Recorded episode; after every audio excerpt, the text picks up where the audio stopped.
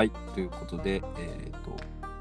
今回は高尊術の話というところで、えーとえー介護の話の続きで今度は、えー、ともう一人の大敵高尊術というところで、えー、とお話をさせていただきます。はいと介護はえー、となんだかんだやって、えー、と真偽のかけらもない感じだったのに徳があると言われた謎の介護は滅びましたが、えー文化の違いですかね。う んよくわかんないよこいつですね、えー、と残る強敵は蜀に清という国を建てておりました、えー皇帝白帝高尊術白い皇帝と書いて高尊術なんですが、まあ、まあこの人もその若いところが一応振り返ってみましょうというところで高尊術あざなおしよ夫婦毛量の人。でえーっとですね、お父さんがカナンのトイをやっていて、えーっとその、まあ、引きもあって、えー、高尊術は、えーっと役人になりました。で役人になったという時にお父さんが、えーっと秘書を送ってですねあのまあ息子の仕事を手手助けしてやってくれとはい。いうことで、えー、と秘書をあの不妊地に送ったんですけれども秀才エピソードというかあの一月余りでこの秘書が戻ってきましてあの術殿は人に教えてもらうようなものではありませんっていうふうに言ってあの私が教えられることは何もありませんよということで、えっと高秘書がすげーっていうエピソードですね。一人一人で帰ってきちゃったっていう話がありました。で、えーっとですね、で、仕えていた大衆からもめちゃくちゃ評価されまして、えーっと5件をまとめて収めさせられたりしたんですね。で、多いですね。はい。すごいなと思うんですけど、で、そうするともう盗賊も出なくなったということで、軍中に寄進ありと言われた。高尊術すげーって。高尊術ってね。で、まあ、王毛の時代にすでに、えー、と大衆とます。道公というところは導くに、えー、とこう江東区とか江南とかのあのこうで、えー、道公というところの大衆になりました。で、ここでもまた有能だね、すごいねという話で評判になったとされております。で、ここからあの乱世が始まりますねというところで、だんだんはい王門の、えー、と天下が揺らいできました。で、皇子帝が即位、皇子帝流言が出てきました。というあたりで、えーこのあたりですね、あの、えっ、と、自称官軍、自称官王朝の軍みたいな盗賊がいっぱい発生しまして、えっ、と、職にも自称定官将軍とか言いながらただの盗賊ってやつが攻め込んできます。あ俺様は漢の軍隊だぞと言いながら略奪をするタイプの。やつですね。で、最初、漢の軍隊が来たらしいぞということで、死者を使わして迎え入れたらですね、あの市内、職の中に入って、ヒャッハーってやったんですね。で、高尊術はぶち切れまして、えっ、と、天下は寝室に苦しんで粒子を思うことが久しかった。だから漢の将軍が至ると聞いて、馳せ迎えたというのに今民衆は罪もないのにさらわれ家々は焼き払われてこやつらは賊であり義兵ではない。私は軍を自ら保ち真の主を待とうと思う。諸君らの力を合わせよう。力を合わせたい者は残りそうではない者は去れ。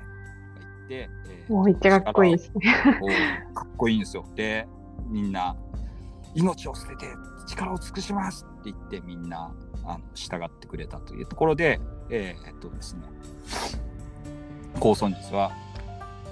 この入ってきた盗賊を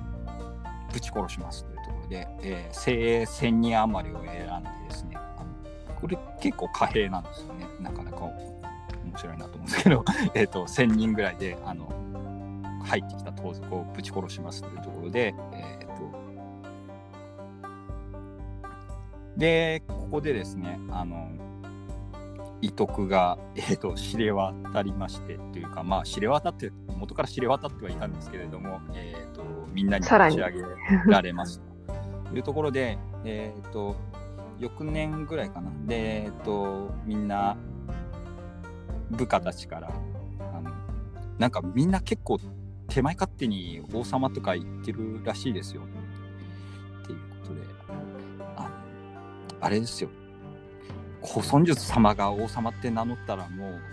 誰だって止められませんよみたいな話をしますということでまあ結構ね正義マンな感じするじゃないですかさっきの話もあってはい。なんか割といいもん系のオーラあるですよね高尊術って。でまあそういうのもあってあのあなたは他の嘘の王様と違って本当に徳のある人なんだからあのあなたこそが王の位について民衆を治めるべきなんですよっていう話を、えー、と部下たちがしまして、えー、と私もそれを考えていたんだ。えーと考えてたんかいって私に決意させてくれたぞっていうことで、えー、と職王を名乗ります。で生徒を都としまして、えーとまあ、職の王として君臨をしますというところで。でえっとですね。で、まあ、この後、まあしばらく職王だったんですけれどもえっ、とあれですね。あの職は、えー天賦の地ですよみたいな話をするやつが出てきてもう他のやつはもうなんか皇帝とか名乗ってるやついるらしいじゃないですかと。あの今高尊術様の名声は天下に聞こえているんですよと。さらに大きな位に即位してくださいよと。いうところで、えー、と説得しました。ででもさすがに皇帝っていうのは天命がないとダメなんじゃないの？私がそれに大当たるかな。程度ならいいけれどもっていう。そう、大程度だったらさ、ちょっとあるやん、それは、という話をするんですが、で、でこの頃、不吉な夢を高尊術は見ます。で、えーっとですね、変な人が、えーっと夢の中に現れて、えーっと、八虫死刑12を木となす八虫系。はい。8に、無に、無、かんの無みたいな 無に、えっ、と、なんて読むかわかんないですけど、8無し、子供の子に、えっ、と、系統の系で、はい8無し、12を木となすという変なことを言うやつが現れたということで、どういう意味を？奥さんに、はい。ななどういう意味かなこの夢よくわかんないんだ話をしてえっ、と言うんだけど奥さんと話し合ってで八虫系って字に書いてみましょう。って書いて八虫系って書いて高尊になるじゃないですか。あの八の下に無って書いてこうですよね。でし子供のが子に子供の子。系統の系で孫じゃないですか。高尊12を木となすってなって、これあれか高尊12で滅ぶみたいな意味かみたいな話になって、で、あれか、俺が皇帝になると12年で滅ぶのかみたいな話になって、えっ、と、奥さんに、じゃあ皇帝になるとやめとこうかみたいな話を言うんですけど、奥さんは逆にあの朝に道を聞けば夕に死してなおいいと言うじゃないですか。12年も続くならやってみたらみたいな。こと言うんでそのどっちを取るんですか？えっとはい。でその日に井戸がですねあの間欠泉みたいなのがあってバーってあの上にあの霧みたいなのがバーって上がって、えー、とそれが竜のように見えたということで高尊術はこれを不随あの随象なんじゃないかということでいいことが起こる前触れみたいな感じで捉えた。俺いいなんか奥さんも押しぐいぐい押してくれてるしなんかやるわということであの高尊術が、えー、と竜皇帝高尊術白帝まあ白帝っていうのはまあ周りに言われてたっぽいですけどあの自分で出るんじゃないですね？起こすってはい。そうで竜の起こすって流行元年ということであの元号も立てまして、えーと立派な一つの王国です。はい。はい。で、えーっと、まあなんか即位しろとか言ってたあの理由っていうやつあのすんもんもにくまって理由か。であとは弟とかがいたんでそいつらは大芝とか大宿とかにして、えー、と食軍を清という国として、えー、と独立させまして、えー、と皇帝というところで、えー、と君臨します。君臨しますが、えー、とこの頃ですねあのどういう状況かというと各地であの軍友たちが劉州にコテンパンにやられてあので生命力の強いやつが死なずにこう全部食に流れてくる。あの、先ほ先ほどというか、あれですね、はい。あの、王元王元。そうですね、はい。ダン、はい。ダン、言っちゃダンじゃない、介護の、はい、とかの介護王元なんかが。王元とかですね。あとはあのえっ、と赤尾との戦いの中でわちゃわちゃ出てきたあの遠心ですね、えーあと、遠心も来てるんですね。山に今で遠心あとはえっ、とドリームチームみたいなの作れそうですね。ドリームチーム。であとは水軍に長けたしあの伝授ってあの田んぼの田にあの恵比寿で伝授なんですけど、えー、と伝授ってやつが、えー、と入ってきます。でですね高尊術なかなかかっこいいなと思うのがですね、はい。遠心が来た時にいきなり大芝にするんですよね。あの弟が大芝だったのにあの辞めさせたのか何なのか分かんないですけど、えっ、と、遠心をいきなり大芝に抜擢します。で、大芝ジョネー王とか言って、まあ、王にもしてるんですけど、えっと、なかなか大盤振る舞いな。早い。はい。伝授も、伝授も翼高校とか言って、なんか王として、えっ、と、偶祭おりますというところで、ただ、あとですね、あーと、他にはさっき言った海順との、海順と劉州たちとの戦いで、あの、1年間頑張った長教とかも、まあ、文化ですけど、えっ、と、他にも、えっ、とですね、占い師の王老って言ったじゃないですか、あの、あ、はい。はい、竜、竜子よっていうあの、えっ、と、死んじゃったはずの王子様の名を語った占い師の王老のところで活躍してたリークっていう将軍とか、はい。そんなやつも全部集まってて、マジでドリームチームみたいになっております。で、えっと、かなりの勢力を誇っていると。っていうところなんですが、えっ、と、さっき言ったように、えー、と緩衝材として介護を利用して、えっ、と、まあ、防波堤にしようとして戦ってて、で、介護が死んじゃった後は、伝えー、と海順に、えー、と援軍を送ったりして、えー、と耐えてたんですけれども、えー、とついに海順も長教が敗れたことによって海順も敗れて、えー、と海順勢力が滅亡しました。で、えー、と王元とかも流れてきましたというところで、まあ、直接対決みたいな感じに高尊術と,、えー、と劉州の軍が直接対決という話になります。でこの頃には、えーとまあ、職以外のところっていうのはあともう残ってるのは大軍の露法っていう軍友だけぐらいなんで、はい。えー、とで露法はまあ大軍の露法は単独で露法っていう軍友っていうよりは強度って感じなんですね。強度と結んでいるので。でなんですけど、えー、と高尊術さんは、えー、とここで、まあ、劉州と戦うような形になっていきます。でえっとですねえー、と南から北からですねあの両方から攻めようぜということで、えー、と高尊術のところに、えー、と南は、えー、と周囲の説得の時とかに出てきたあの新法っていうあのなんか情に熱い感じの将軍がいましたけども、あいつが南から攻めるのの担当でで北から攻めるのはあの劉州の信頼厚い兄貴分の来宮が、えー、と総大将で、えー、とそれぞれ攻めていきますというところです。で、えっ、と、ですね。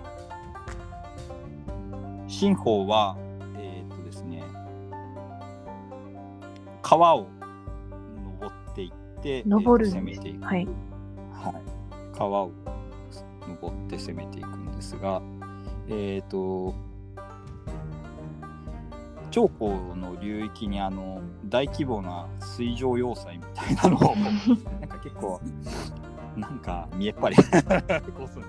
水上要塞とかですね。あのなんか俺の考えた最強の軍艦みたいなのとかいっぱい並べたりしてなんか戦うんですけれども、はい。えーと浮橋なんかね特別ステージみたいな感じですよね浮橋とかがいっぱいあるところでなんか戦うんですけれどもえっ、と火を放ったらですねあの強風であの火が広がってあのその浮橋が焼けちゃったりしてえっ、とダメじゃないですか。でまあ水量していたのははい電柱なんですけれども、まあまあ電柱とか最強の軍艦とか使ったりして戦うんですけれどもまあえっ、と新法が、えー、と攻め込んでってえっ、とまあ最終的にはえっ、と電柱を、えー、と倒すっていうところで、えー、と新法は、えー、とどんどん攻め上っていきます。でその間北からも、えー、と来宮が、えー、と快進撃をしていたんですが、えっ、と、来宮は、あの、海順が滅んだ後も、あの、高尊術の方に逃げ込んで戦っていた、あの、王元を倒したあたりで、ちょっと安心してたのかもしれないんですけけれども、えっ、と、夜中に暗殺者の手にかかって殺されます。えぽっくりいってしまうんですね。ぽっくりいってしまいましたね。で、えっと、まあ、刺さった状ドスが刺さった状態で、はい。えっと外縁っていうあの別の将軍が、えっと来宮が瀕死の状態になっているのを見つけてたんですけども外縁がパニクっちゃって泣いちゃってなんなんだよこいつと思うんですけど えっと外縁お前そんなガタイでかいのに何やってんだよと。で、えー怒ります来宮が。で刺さってるのに。刺さってるのに来宮が怒って 来宮かっこいいところだなと思って あの私が刺されてしまってお前にこの後の指揮を頼もうと思ってるのに何も泣いているんだ歯が刺さっているとはいえお前がそんなんだったら処刑するぞって言いますね。でそこで外縁はあのはとあのね気を取り直しまして、えー、と印状を受け取って、えーとまあ、指揮を継承すると。で来宮は、えー、と瀕死の状態のまま、えー、と衣装をしたためましてあの何者かにいきなり刺されてあのもう助かりそうにもありませんと。で職務を全うできずにあの朝廷を恥ずかしめてしまったことが無念であります。でえっ、と国を治めるには人材が大きな土台となりますので誰々という人物が、えー、と信用ができますので、えー、と取り立てていただきたいと思いますと。で私の兄弟はバカばっかりなんで いつか何かやってしまうのか心配ですと。で陛下が哀れみを持って、えー、とご指導していただきたく存じますって書いて、えー、と死にます。刺さってる状態で書いてあったら思いね。完璧な位置あです。最後に体に刺さった刃を抜いて、えー、とバーって血が出て死んだらしいです。というところで、えー、と劉州があのこの手紙を見てボロ泣きしたというところで えっと戦い迫ること年をつたね今日を平定して家を忘れ中高は顕著であると害に背い害に遭いて命を落としたことは悲しむべきか悲しむべきことだということでえっ、となんかえっ、とですね送りなして節公節義の節と書いて節公として、えー、と正教皇と書いてあの、まあ、教族チベットの教族を、えー、と破ったということで正教皇っていう印字を賜ったりとかしてます。で、えー、と外縁さんは式を継承したにもかかわらずあのなんかかっこ悪いことに病気になってそうなります。おいって思うんですけど、ここは活躍してるのかそんなーって思うんですけど。泣いてただけの人になってしまう。で、泣いてただけの人。まあ、外苑さんは活躍するときは活躍するんですけど今回はちょっと ヘッポ会だったんですね。ヘッポコ会ですね。まあ、外苑は個人的な武勇に優れた人ではあるらしいです。あの何百斤の弓を引いてどうたらみたいな話が力持ち。強いのは強いんだけど、力持ちなんだけどなんか気がちっちゃいみたいな話であの怒られた手紙を隠したばっかりになんか仲違いの原因ギャップが可愛らしいですね。ギャップ萌えのですけどムキムキなのに気がちっちゃいみたいな。でえっとですね であじゃあ来球死んじゃったんっていう話になってえーっとじゃあとりあえず南の方を優先していきましょうというところでえーっと じゃあ私が行きますよということで新法がどんどん先に進んでいきます。で新法のあの進軍スピードがあまりにも速いので、はいえっ、と高尊術が繰り出した軍が完全に空振りに終わって背後にあのー新法の軍が出現したみたいな現象が起きましてすごい。高尊術はパニックってあの高尊術も結構この時年なんですよ、はい。杖使ってたらしいんですけどで杖であの杖を取り落として「神業だ!」ってなんか叫んだっていう話ですね。でこれこのくだり書いてそうですよね デデデジャブが。デジャブですけどね。で、えっと、回られたんで、えーこれビビったやろということで、劉州は、えー、とこのタイミングで、う ん今下れば殺したりしないよということで手紙をうん 送りますが、えー高尊術は怒るも滅ぶも天命である天使に降伏などありえようか怒ってあの周りに降伏を進める部下がいたんですけれどもちょっと一括されてしまったんでもう誰も諌めることがなくなってしまったということで 戦いに続いていきます。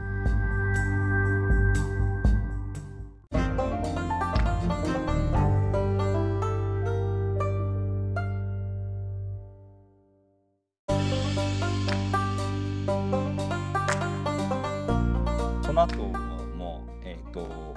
どんどんあの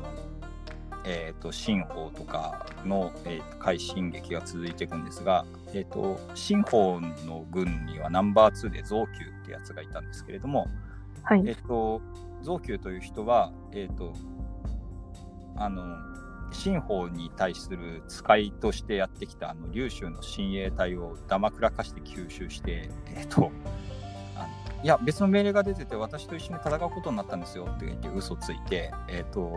親衛隊と一緒に戦って、えっと敵を大破したりしますというところで こんなんバレたら怒られたりするんじゃない？マジかよっていう話なんですけどすごいことしますね。すはい。ごいことするんですね。で、えっ、と、で、し快進撃を続けるんですが、えっ、と、新法さんは、えー、とこの頃、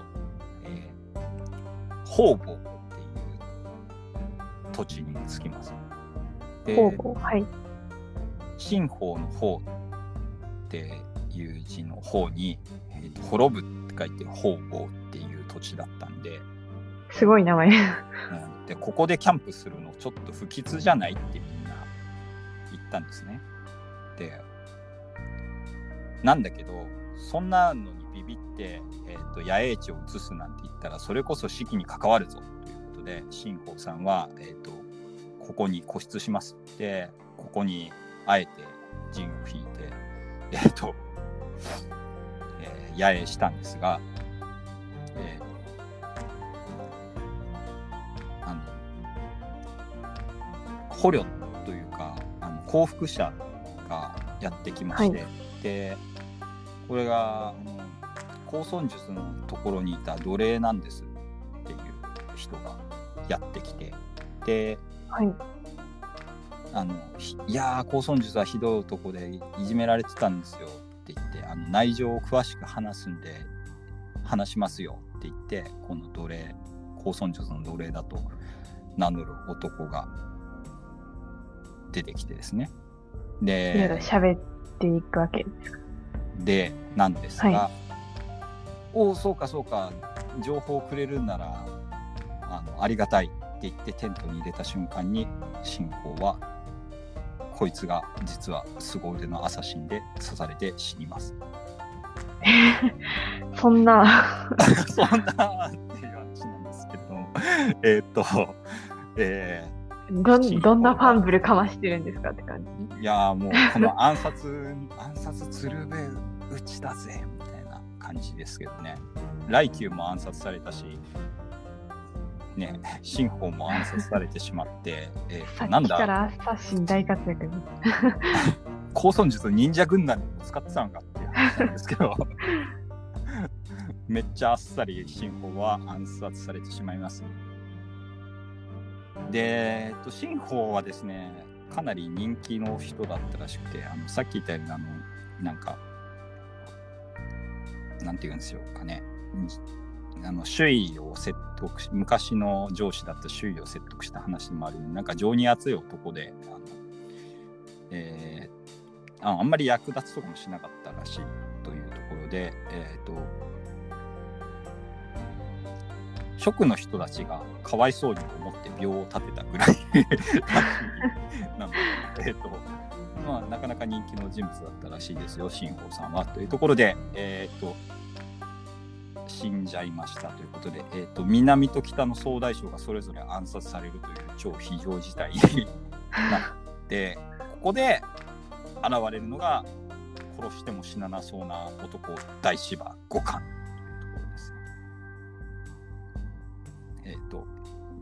右岸特許を率いる大芝五冠がついに投入されますというところで、えっ、とやってきます。で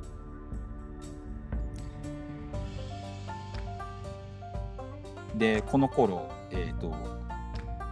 まあ不吉の前兆なのか何なのかわからないですけれども流星群が空 流星群が小さな星が100以上も流れ、えー、と 2, 日2日間にわたって流星群が観測されたらしいんですけれども、えー、と大芝五冠が今度は、えー、と攻め入ってきますというところでございます。でえっ、とですね、えーはい。大芝五冠新法と仲悪かったはずなんですけれどもなんかここもエモいなと思うんですけどなんかブチ切れてるんですよねかすごくではい。すごい勢いで進んでいくんですけどでえっと龍州があの「お前なんか早くね早まってない?」みたいな 手紙で 手紙でななんか知らないけどお前なんか焦ってんのか怒ってんのかわかんないけどちょっとその感じやべえからあのやりすぎるなよみたいなことを言うんですけれども、えー、とどんどんどんどん突っ走っていって、えー、と連携するはずだった援軍とかなり離れたところに布陣して、えー、と孤立してしまって逆に高尊術に囲まれちゃったりしますというところで、えっ、とでやっべえ陛下からあんなこと言われてたのに言われた通りになっちゃった。やべえみたいになって。で五冠はすぐ反省して、えっとそこに布陣しているふりをしながらあの えー、と煙とかを絶やさずにやることでそこにずっと布陣しているふりをしながら夜中にあの抜け出して、えー、と援軍と合流しますというところで。でなんかこの切れてたっていうのがなんかちょっと面白いなと思う。新法と仲悪かったと見せかけてなんかお互い認め合ってたとかだったら結構エモいよなああ、エモいですね。思い思いますよねっていうところで 怒っ怒っていた五冠が、えー、と1回負けて、えー、と援軍と,、えー、と合流して、えー、と冷静に戻り、ね冷静になりますというところで、この時もですね、あのこの援軍と合流することをしないと負けちゃうぞっていうので演説するんですけれども、聖杯の機敏はこの一挙にあるとか言って、ねお前口下手っていう話だったのになんか結構い いろいろ語るねみたいな感じがして、なんか喋るときは喋る五感という感じなんですけれども、五感さんはこれで、えー冷静に戻って、えー、劉州の言うことを聞いて戦うようになります。そうすると、高孫術軍は、えー、と連戦連敗という形になって、ついに、えー8回戦って8回とも五冠が勝って、えー、生徒の中に、はい。はい、入りますというところで、えー、五冠確変してきますがでここで確変するのは五冠だけじゃないとえー生徒の中に五冠軍が入ってきちゃったというところで宝物をかき集めてやべやべどうしようどうしようみたいな 感じで高孫術はテンパ完全にテンパってしまうんですが、えー、とここであれですね、えー、高孫術の配下にいた遠心がはい。一括すると高孫術のことを断じたるものまさに衆に生を求めるべきです。座して窮しているものではありません。財物なども与えられます。おしんではなりません。って言って一括しますというところで、えー、と支柱に生を求めるとか支柱に勝を求めるとかってはい。いうののセリフの元になったのが、えー、とこれとされております。でんな、はい。断じ取るものまさに支柱に背を求めるのですというところで、えー、と高孫術もこれに従いまして、えー、と全財産をばらまくというところで宝物ね殿大胆ですね。はい。はい、開いて、えー、と金箔をすべて与えたというところでで決死の兵が5000人集まったというところでここで、えー遠心は偽の旗差し物をですね立てまして、えー、と鼓を鳴らして、えー、と五冠をうまく誘い出します。で橋のあたりに五冠が来たところで、えー、と伏兵をバッと襲わせまして、えーとはいなんと、えー川の中に五冠五冠その人ですね五冠軍をということで五冠その人を、えー、と川の中に突き落として、え、はい。はい、でやった五冠死んだ鎧着たまま水に落ちたぞ死んだやっしゃーってなったんですけれども五冠はなんと,、えー、と川をこう流されていくあの街の中を流れている川なんですけれども、えー、と流されていくところで、えー、と水を飲んでいる馬の尻尾をガッとこうゾンビのように掴みましてはい。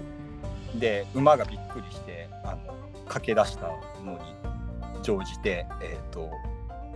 もう溺れ溺れ死にかけてたんですけど、えー、となんとか、えー、とゲホゲホ言いながらこう水の上に上がることに成功してみんな五冠が死んだと思ったんですけどびっしょ濡れになって五冠が戻ってきて びびっくりしちゃいますけどね、普通に。え？って助。かりましたということで五冠は、えー、と九死に一生を得まして、えー、と遠心はこんなかっこよくやったんですけど、えー、と仕留め損ないますというところであります。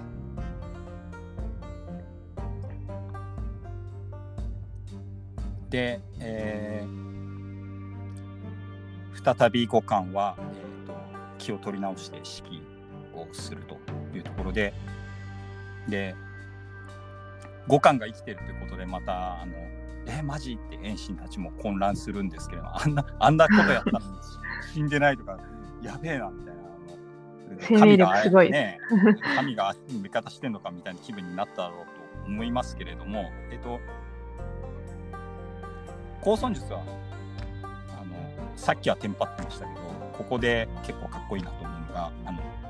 逆にみんなを励ましてですねあのこういうあれがあったぞと。あの予言書みたいなのが出てきてあの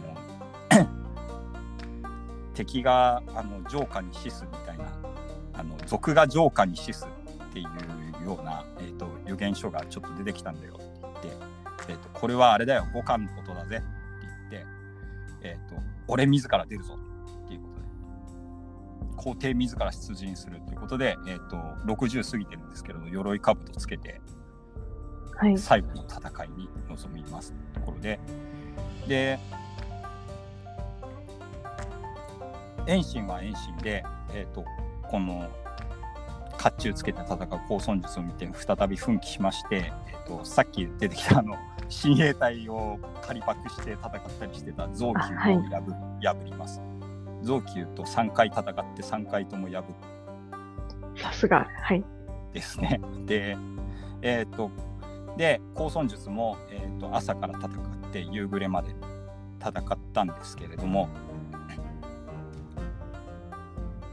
こで、えー、五冠は新法たちの復讐と思っていたかどうか分かりませんが、えーと、鉄砲玉を用意しまして、はいえー、五軍の交互っていう、えーと、剣士がいたらしいんですけどこの人に、えーと突撃させまして高尊術をこの交互が一人で敵陣に飛び込んで高尊術の胸を矛で刺し貫いてでここで高尊術は、えーと、矛が刺さったまま落馬します。で遠心たちが、えーと、息も大概になっている高尊術を、えーと、回収して城に戻るんですが、えー、その夜に遠心に工事を託して、えー、高尊術はなくなります。というところで。ドラマチックな感じです、ね、ドラマチックなとほど がある。遠心って戸様大名みたいな感じじゃないですかだからよそから流れてそうですねはいやつに工事を後のことを全て託すってななかなかかっこいいなと思うんです器のでかさがねなんかねなんかこう友情でもないけど君臣のなんかねかっこいいあれが発生してるようなここでと思うんですけどで遠心のキャラを思い出してほしいんですけれども遠心っていうのはいろんな勢力につくんですけれどもそのトップが滅亡するとすぐ見捨てて逃げる人だったんですよ今までは。なんですけど、はい、遠心はここでは逃げずにえっ、ー、と、まあ、付き合うんですね。五感に対して、えー、はい。はい。五感に対して、えっ、ー、と、まあ、高尊術の、まあ、妻子を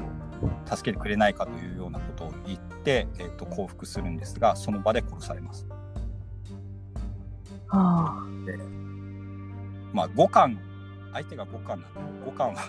降伏したやつを許さないので別に まあ、五感的には普通。だったかもしれないが、えーと、遠心はここで殺されてしまいますというところで、五感の処置は徹底していて、高尊術を殺したばかり高尊術の一族を皆殺しにした上に城を焼き払焼き払いますというところで。やっぱりあの、あれですか、影響力のでかさがやっぱすごかったんですかね。うん。残党を残しておいたら危ない感じだったのかもしれない。と、五感は多分判断して、よかれと思ってやったんだろうと思うんですが 九州は一族をまあ殺すのはまあ分かるとまだ分かるけどもあの城とか町とか焼いたのなんで？っていうことだと思いますけど。えっと焼いてしまうっていうのは使い古したほうきですら自分のものなら大切に思うのに火を放ったら何もかもなくなってしまうっていう話をしてあの思い出とかもね全部思い出のものとかだって焼けちゃうんだぜっていう話をして火放すとかマジでやめろしっていうことで お二人の手紙を送りましたという話が残っております。でえっと後日談的な話ですけれどもあの職ではこの大芝五冠はこんなことをしたせいでめちゃくちゃ人気がなかったらしくて、えっ、と、えっ、と、職で後に反乱が起きた時に大芝五冠への当てつけとして、あの反乱のリーダーは大芝って名乗ってますね。微妙な嫌がらせです。はい。そう嫌がらせをしたらしいですよというところで、まあ、高尊術は、えーっ、と、まあ、かっこよく死んだよね、でもね。そうです、ね高尊。術、遠心はかっこよく死んだよなと思っていて、今度はアサシンじゃなかったんです。アサシン的なやつに逆に高尊術がやられるという話だったんです。えっ、と、高尊術を殺した皇后さんは、まあ、ここでしか名前出てきてないんで、もしかしたらあれかもしれないですけどね、高尊術殺した時に自分も殺されちゃったのかもしれないですけどね。というところでありましたが、えっ、と、高尊術は滅びましたというところであります。で、まあ名前としては白帝城として名前がね、白帝高尊術は、はい。劉備が死んだところとして有名なあの白帝城ですけれども、白帝は別にあの劉備のことではありませんで、えー、と高尊術のことですよというのはちょっと覚えておいて なんで白帝なんですか？あのーなんかね白を気色となしたらしいんですよ。あのああ、そうね。えーとあの、白イメー色ジカラーが面に。はい。白なんですね。イメージカラーが白で。で、まあ、視力の産地でもあるんで、まあ、そういうところもなんか関係してんのかなとかちょっと思ったりはしますが、なるほど。あの、なんか、総国とかあの辺の関係もあるのかもしれないですね。あ新新王朝が金徳かなあ。その後みたいなイメージだったのかもしれないですけど。白があれでしたっけ？白が何徳だったかな？というところではあります。あ。黒は金徳。黒が金徳だっけ？ですね五行えっ、と、黄色が土徳で。あ、黄色が土徳か。はい。黄色が土徳で、えっ、と、黄色が土徳で、その次が金、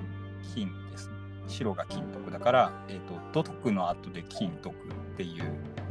えっ、と、創世ですかね。水、水徳が黒ですね。えっ、と、で金徳が水色とかだったり。水色？あれ？水い水色が木徳じゃないですか。あ、木徳ですか なんかごちゃごちゃになってきて。えっ、と、土徳が、えっ、と、確かに金色ですよね。はい。土徳が金色っていうか、はい土徳が黄黄色ですよね。はい。でとその次が、えー、と白で金徳なのかなというところであの新王朝の次に来るつもりだったから白を選んだのかなっていうあ、そう、白ですね。そうです。あの、もう一個の芯の方、えっ、と、普通の風みたいな芯の方は、えっ、と、なんか白虎軍かなんかい、旗だったかな。はい。みたいな感じで白を一応基調としてイメージがあったはずなんで、土徳の次、うん。北海道ゴンツイで金徳なんで白ですね。というわけで金徳の王朝だったまあ短命で一代で終わってしまいましたが、えー、と蜀のに清という国が昔あったんですよというところで、えっと、まあ海郷の謎の王国よりは記憶に残るかなというかね 海郷の老あれ、海郷の方は、ん何でしたっけ、王国の名前。王国の名前ないんですよ。ない、ないんですね。はい、王とは名乗ってはおりますが、あの何王王国の名前がないんです。はい。あ何王って言ってたんですか、じゃえっ、とですね、海郷は、えっ、と、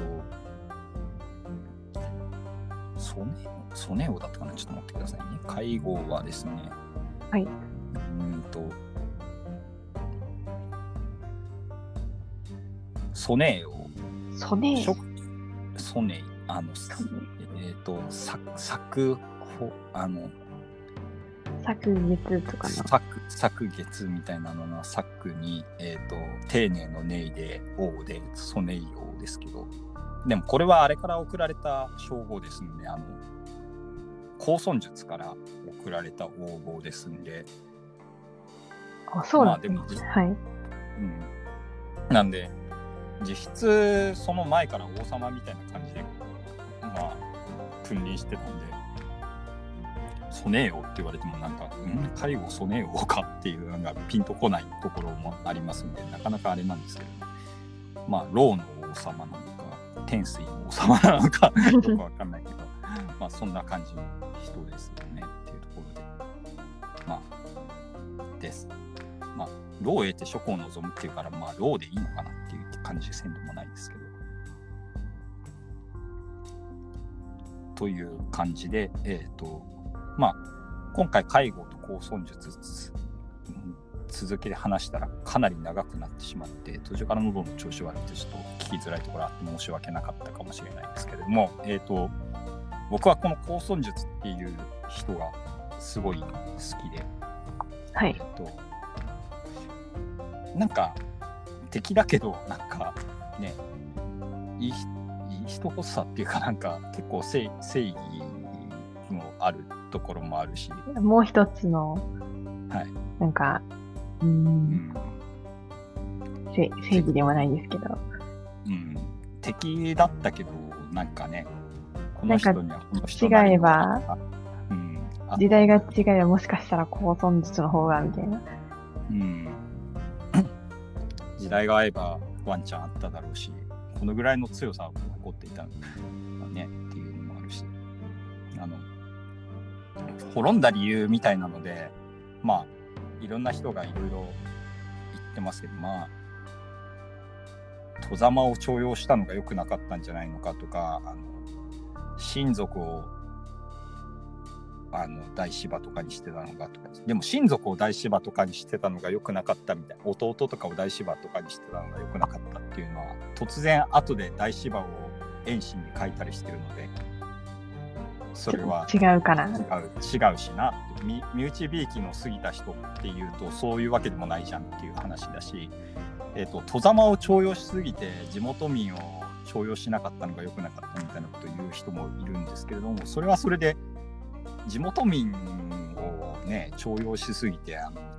戸様の優秀な人を重用しない方がなんか滅亡近そうじゃねっていう気もするしあの良し悪しであってね なんか まあ、確かにですよね。選択がダメだったってことはないんじゃないのっていうところもあって、まあ、単純に勢力差がでかすぎたっていうのもあるだろうしでまあそれなりにドリームチームを率いて頑張った季節季節してみんな逃げ込んできてドリームチームになったっていうのがちょっと面白いところだと思うんですけど。前あそこで戦ってた人と、前あそこで戦って敗北した人たちが、みんなで手を取り合って。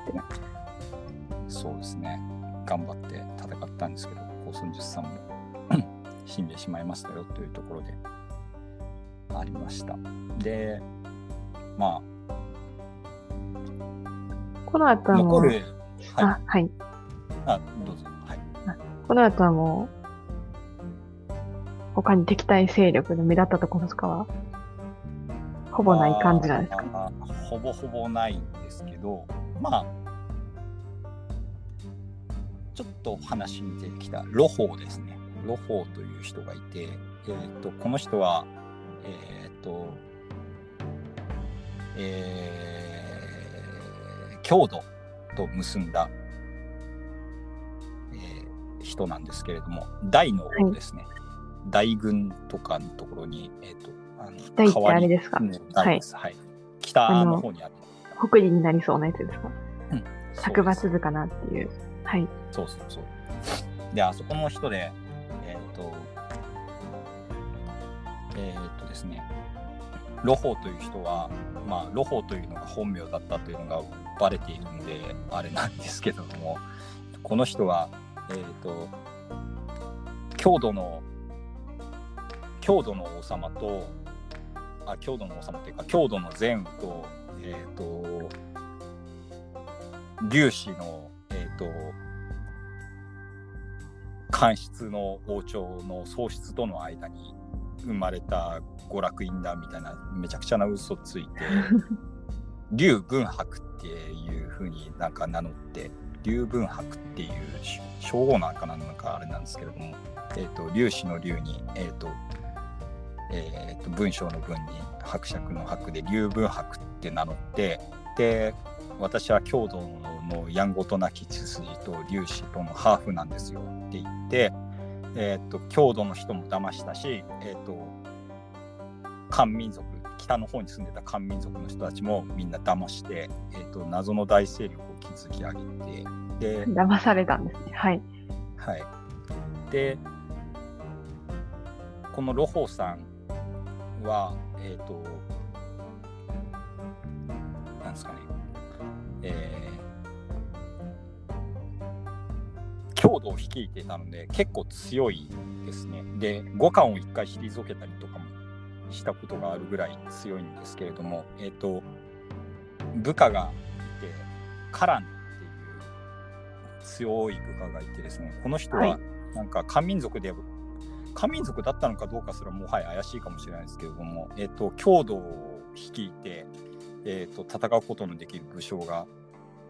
一人いて、えっとこいつがすげえ活躍して、えっと何度か、えっと劉州の軍を撃退したりとかしてたんですがさっき言ったようにあの高孫術が最終的に死んでしまった時に部下たちがもはや同盟する相手がいないということであの、まあ、郷土はいますけど、えーとはい。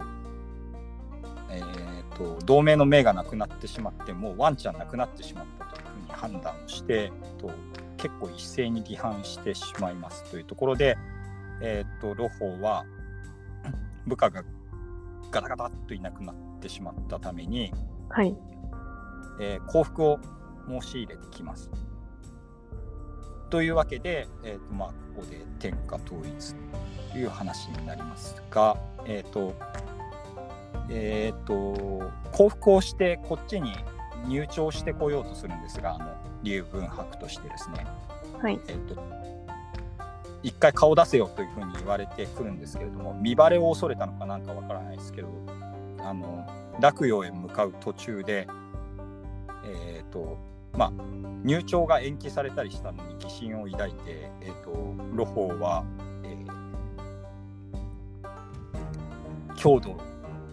一緒に引き連れてきてた郷土を暴れさせて、えー、と脱出してそのまま郷土の方に逃げます。そうなんです。これは追うんですか？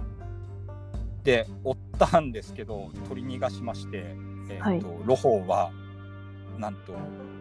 逃げ切ったんですね。えーと身分の詐称を えーと生涯し続けて郷土の地で、えーと平穏に妻子と共に10年余り郷土で安穏と暮らした後に普通に病気で死んで天寿を全うした。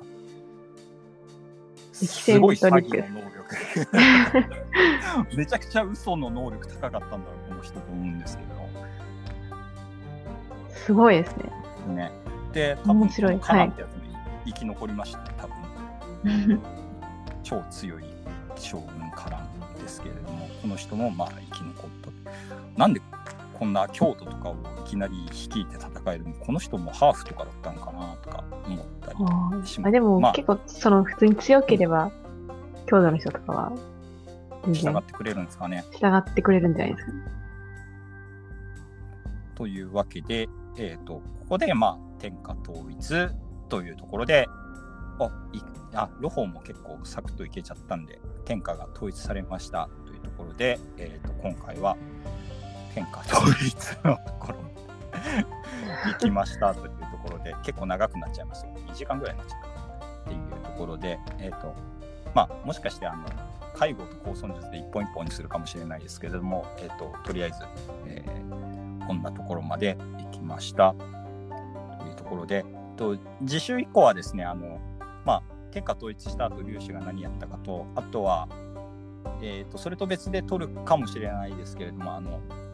自分のターンではあの、雲台28章ってなんかたまに話出てきたかもしれませんけど、粒子の部下で雲台28章っているんで、でそいつらがどういうやつだったかっていうのは、あの多分すげえ下の方とか全然紹介してないやつもいるんで、えー、とそれをちまちま紹介して、あの1回であの、えー、と28章28位から10何位までですみたいな感じで紹介していこうかなとか ランキング形式で。はい。ランキング形式でやっていこうかなというふうに思ってます。で、来週以降はあれですかね、えっ、と、バナナガハラさんってどんな感じの予定あ計画中ですね。計画中っていうところでは、あの、来週以降のバナナガハラさんの企画にご期待ください。で、今週長くなってしまって、ちょっとすいません、喉の調子が悪くて、なんか咳き込んだりしちゃったんで、あれなんですけれども、えっ、と、えー今週は介護と高尊術、そして天下統一、えっ、と、おまけでロホを倒して、えっ、と、天下統一というところまで、えっ、と、やらせていただきました。えー、我々、バイアンガハラの戦いでは、えっと、メール等を募集しておりまして、えっと、小文字でアルファベットで、バイアンガハラアットマーク Gmail.com で、えー、ツイッターの公式アカウントの方に DM をくださってもいいですし、えー、ツイッターで、えーと、ハッシュタグガハラでつぶやいてくださると、えーと、拾うことができますので、えーと、よろしくお願いいたします。はい、今日は長かったですね。すいません。お疲れ様です。お相手は、えー、と作家で、えー伯爵の証拠券バヤンとバナナガハラでお送りいたしました。ありがとうございました。